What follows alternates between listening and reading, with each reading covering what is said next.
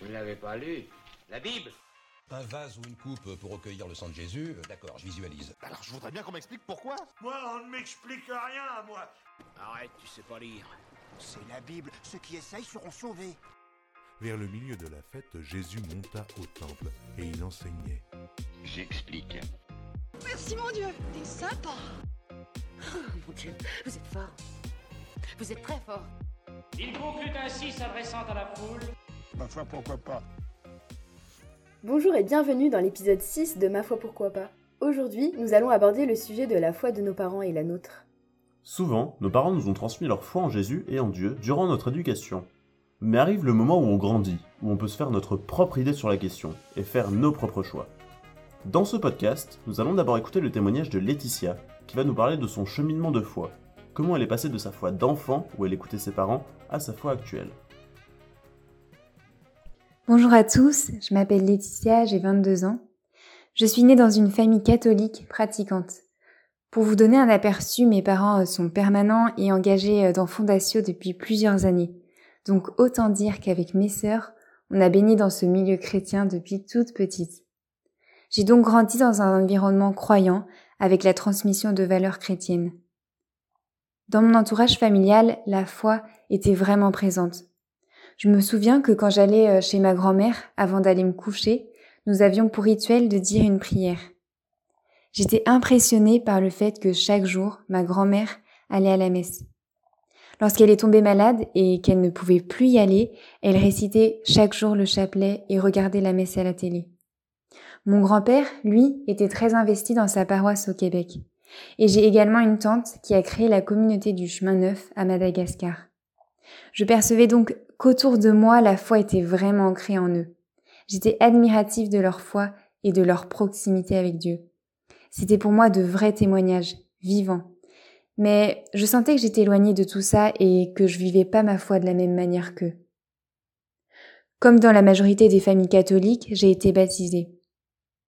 J'ai fait ma première communion, profession de foi, confirmation, sans réellement comprendre le sens de ces démarches, mais parce que ça faisait partie du processus, de la tradition. C'était pas vraiment des sacrements que j'ai fait en pleine conscience. Mais voilà, il y avait les cours de caté, c'était aussi parce que mes amis le faisaient, donc je suivais un peu le mouvement. Lors de mon adolescence, je voyais la messe du dimanche comme un inconvénient, celui de pas pouvoir faire la grâce matinée. Et je trouvais ça ennuyant, avec trop de rituels, un peu triste, déprimant, comme ambiance quoi, pas fun ni vivant. Mes parents nous ont toujours laissés libres avec mes sœurs de cheminer, ils ne nous ont pas imposé de croire en Dieu, même si, selon moi, comme la majorité des parents croyants, ils souhaitaient que leurs enfants suivent un chemin de foi. Lorsque j'ai arrêté euh, d'aller régulièrement à la messe durant mon adolescence, parce que j'y voyais plus de sens, je sentais une certaine incompréhension de leur part. Je savais pas leur exprimer si je croyais réellement en Dieu, et je ressentais une certaine culpabilité de pas réussir en fait à pleinement croire en Dieu.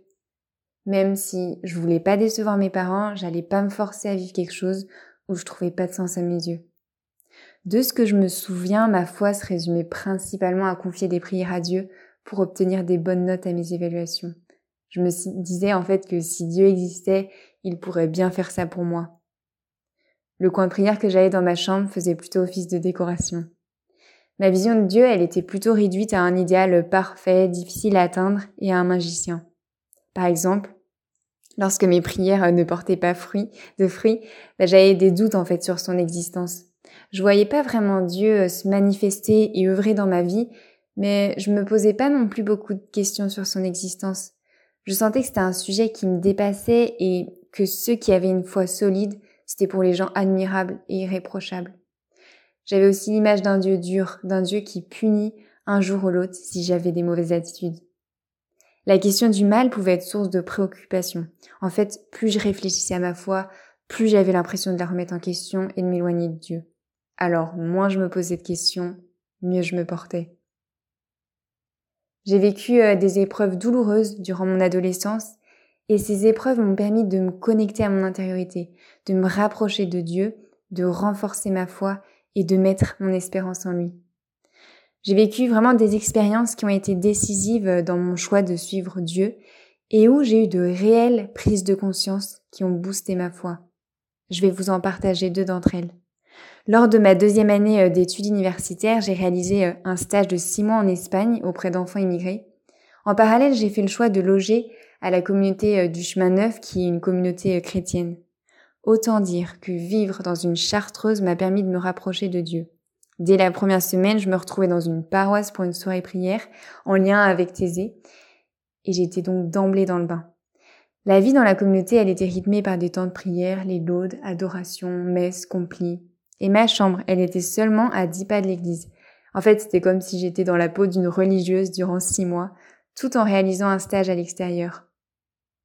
J'ai apprécié euh, le fait d'être libre de participer à ces temps de prière, même si j'étais fortement encouragée à y aller. J'ai pu comprendre ce que c'était la louange et l'Esprit Saint. Au départ, je me disais, alors louer en espagnol, déjà qu'en français c'est pas facile de communiquer avec Dieu, alors dans une autre langue, qu'est-ce que ça va donner? Et en fait, j'ai compris que Dieu parle notre propre langage. Une fois par semaine, il y avait des soirées euh, prières qui ont été pour moi des moments où mon cœur se remplissait de joie. J'étais impressionnée par la qualité de prière, l'ambiance joyeuse, la joie profonde qui régnait, le sourire de tous les participants. C'était puissant. Il sortait de ces soirées prières comblées de joie, d'amour, de grâce. J'ai découvert que la louange était une forme de prière qui me convenait à travers le chant, la musique. Durant cette période au chemin neuf, il y a eu notamment euh, deux personnes sur mon chemin, Rafao et Maria, qui ont été réellement des témoins et précieux pour moi. Ils rayonnaient de la joie et de l'amour de Dieu. C'était comme si Dieu était présent en eux.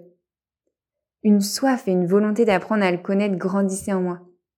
Lors d'une soirée prière avec euh, d'autres jeunes espagnols, j'ai rencontré Dieu personnellement. J'ai ressenti dans mon cœur une chaleur, comme si mon cœur brûlait d'amour, et Dieu m'a parlé. Ce lieu a donc été vraiment porteur pour ma foi, mais en le quittant, voilà, ça n'a pas été simple de garder une fidélité dans la prière et de continuer à entretenir ma relation à Dieu, même si ma vision de la foi n'était plus la même. Une autre expérience marquante que j'ai vécue cette année et qui a renforcé ma foi, et qui m'a rapproché de Dieu s'est déroulé suite à une séparation amoureuse. J'ai reçu plusieurs grâces, clins d'œil de Dieu durant cette période. J'ai ressenti qu'il me rejoignait dans ce que je vivais à travers son amour pour moi. J'ai la conviction profonde qu'il partage avec moi ma peine et que j'étais pas seule. J'ai beaucoup puisé euh, ma force en Dieu à travers la prière. Et plus je me rapprochais de Dieu à travers la prière, plus je me sentais transformée en apprenant qui je suis réellement, en prenant conscience de mes désirs profonds, de mes blessures. Aujourd'hui, pour moi, croire en Dieu donne du sens à ma vie, de la saveur. Je dirais que ça pimente ma vie. J'ai plus la vision euh, d'enfant, d'adolescence d'un Dieu qui punit, qui exauce euh, toutes mes prières, mais d'un Dieu qui est tellement humble, qui m'aime tel que je suis, avec mes parts d'ombre et de lumière, et qui fait partie de mon quotidien comme un compagnon de route, un trésor. Je sais qu'il sera toujours là pour moi, et qu'il me guide et ne m'abandonne pas. J'ai pas honte de parler de Dieu autour de moi, j'ai l'impression que vivre des relations authentiques et profondes me rapproche de lui. Ma foi fait partie de moi, je l'assume pleinement parce que c'est mon choix. Le choix de croire en Dieu, de mettre mon espérance en lui et de lui laisser une place dans ma vie. En fait, le cacher, ça reviendrait au fait de ne pas être moi-même, de cacher une partie de moi en n'étant pas aligné avec moi. Ça veut pas dire qu'il n'y a pas des hauts et des bas dans ma foi, que ma relation à Dieu est parfaite. Non, je pense que dans, enfin, comme dans toute relation, il y en a. Puis, peut avoir parfois des doutes aussi. Mais je pense que c'est ça aussi, avoir la foi. Je me pose pas trop de questions sur la foi, mais je dirais que je vis ma foi d'une manière simple, droite et claire. C'est plus un fardeau pour moi d'aller à la messe, au contraire, je ressens le besoin d'y aller, et lorsque j'y suis allée, je repars avec plus de joie, plus de paix. Je le fais pas pour euh, le regard des autres, ni pour mes parents, ni pour y retrouver des amis, ni parce que ça fait bien, mais parce que c'est mon désir, mon choix et que je souhaite prendre soin de ma relation à Dieu. Je rends vraiment grâce à Dieu d'être née dans une famille chrétienne, d'avoir pu cheminer à mon rythme en étant libre de vivre ce que j'avais à vivre et d'avoir rencontré des témoins sur mon chemin. J'ai pu trouver mon propre chemin de foi, construire une relation avec Dieu, tout en gardant les valeurs chrétiennes que m'ont transmis mes parents. Merci Laetitia pour ton témoignage. Pour faire rapide, je vois trois grandes étapes. D'abord ton enfance, où tu ne remettais pas trop en question la foi de tes parents. Puis, tu as commencé à te poser des questions, à t'éloigner de la foi. Et ensuite, tu as vécu un rapprochement avec Dieu. Et je pense que ces étapes, on est très nombreux à les vivre, chacun à notre façon, chacun à notre rythme.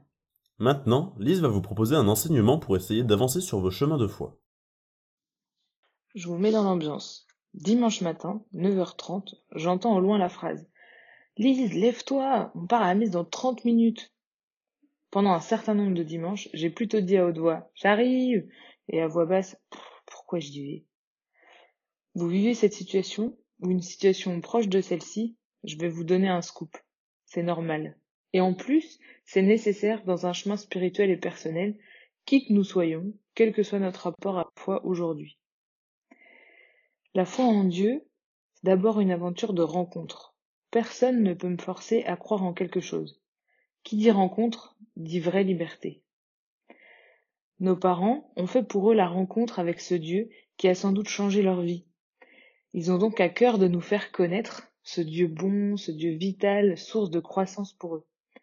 C'est exactement le même principe que quand on rencontre quelqu'un de génial. On a envie que nos amis, notre famille le rencontrent. Là, c'est pareil. Nos parents sont dans la même attitude. Ils ont le sentiment de nous faire un vrai cadeau en nous faisant rencontrer Dieu. Mais à partir de là, le chemin de la rencontre nous appartient. C'est des étapes, comme dans une randonnée. Toutes les étapes nous sont propres, et nos parents ne peuvent qu'être témoins de ce chemin-là. Nous n'aurons évidemment pas la même rencontre que nos parents, car chacun d'entre nous est unique. Pour nous aider, je vous propose deux repères pour créer notre propre rencontre tout en acceptant d'ouvrir le cadeau de nos parents. Premier repère, dialoguer avec mes parents pour mieux se comprendre. Il s'agit de discuter de ce qui fait sens pour eux, de se partager ce qui est précieux pour eux, et peut-être aussi de pouvoir dire ce qui est précieux pour vous. Mais attention, pour cette étape, il est vraiment nécessaire de se respecter. L'exercice, c'est d'abord de parler de quelque chose de l'ordre du fond. Qu'est-ce que nous vivons dans notre foi? Qu'est-ce que ça change dans leur vie de parents et d'êtres humains de croire en Dieu? La question de Dieu, c'est vraiment une question intime pour chacun. Et donc ça peut pas se passer 30 minutes avant d'aller à la messe, euh, juste comme ça, entre deux portes. Et puis peut-être que dans cette étape, mes parents ne sont pas forcément les bons interlocuteurs. Et donc, il ne faut pas hésiter à se tourner vers une autre personne, peut-être à Fondatio, peut-être dans un autre mouvement, peut-être en église. Le deuxième repère, c'est de créer mes propres conditions de la rencontre. Mes parents, ils ont leur manière de rencontrer Dieu. Ils vous l'ont partagé, peut-être ils, ils vous l'ont même euh, imposé, par exemple en allant à la messe, par exemple à travers la prière en famille, ou le chant, ou autre chose. Mais maintenant, il s'agit de regarder comment moi, je souhaite entrer en relation avec Dieu. Pour ça, j'ai rencontré mes parents, mais il va aussi falloir aller à la rencontre de d'autres croyants. Des témoins, des amis, des personnes en église. J'aurai comme ça l'occasion de rencontrer d'autres, d'écouter différentes manières, et puis d'inventer à partir de tout ça celle qui sera la mienne, qui me correspondra. En conclusion, Sachez que chacun d'entre vous, vous êtes libre. Libre d'aller à la rencontre de Dieu ou non. Libre d'ouvrir le cadeau que vos parents souhaitent vous dire ou non. Libre de construire ce chemin à votre manière. Dieu, il se tient derrière la porte, mais il nous laisse libre de l'ouvrir ou non. Je vous souhaite de vraiment de belles discussions avec vos parents, avec vos amis et avec d'autres croyants pour comprendre quelles sont leurs propres clés. Je vous souhaite de découvrir vos clés qui vous permettront d'ouvrir cette porte et de découvrir ce cadeau si mystérieux. Bon, et puis, pas de pression, vous avez la vie entière pour inventer des moyens de cette rencontre. À chaque étape de la vie, il va y avoir des clés différentes, des moyens différents. Vous les trouverez et vous avancerez tranquillement. Donc on y va simplement et avec joie. Merci pour ton enseignement. Lise nous conseille d'essayer d'aller à la rencontre de Dieu à notre façon. C'est ce que Laetitia a fait en allant vivre dans une colocation du chemin neuf en Espagne et elle s'est donné cette opportunité de découvrir Dieu alors que c'était une période où elle se sentait très éloignée de la foi. Ce que moi je retiens, c'est que même dans les moments où on se sent loin de Dieu, il est toujours avec nous. Et donc n'hésitez pas à essayer d'ouvrir la porte, il vous attend derrière, comme nous disait Sophie dans le premier podcast. On a maintenant une proposition pour vous aider à avancer. Je pense que vous savez de quoi on parle. Un petit temps de réflexion autour de quelques questions. Alors, téléphone silencieux, incarnez un stylo, et c'est parti. Aujourd'hui, y a-t-il des différences entre la foi de mes parents et la mienne? Si oui, je note ces différences. Qu'est-ce que j'ai envie de garder dans la foi que mes parents m'ont transmise? Au contraire, qu'est-ce que je ne veux pas garder? Quel pas concret je me sens invité à poser pour avancer à ma façon sur mon chemin de foi? Si vous avez besoin d'en parler avec quelqu'un, n'hésitez pas à nous contacter sur Facebook ou Insta. Si ces podcasts vous plaisent et que vous voulez aller plus loin, il y a des camps pour les 14-18 CTD en juillet avec plus de 100 jeunes. Si l'aventure vous tente, allez sur le site jeune.fondatio ou cherchez la publication Insta pour voir à quoi ressemble un camp et vous inscrire. N'hésitez pas à partager ce podcast et à mardi prochain. Ciao Salut Un vase ou une coupe pour recueillir le sang de Jésus, euh, d'accord, je visualise. Alors je voudrais bien qu'on m'explique pourquoi. Moi, on ne m'explique rien, moi. Arrête, tu sais pas lire. C'est la Bible, ceux qui essayent seront sauvés. Vers le milieu de la fête, Jésus monta au temple et il enseignait. J'explique. Merci mon Dieu, t'es sympa. Oh mon Dieu, vous êtes fort. Vous êtes très fort. Il conclut ainsi s'adressant à la foule. Ma foi, pourquoi pas?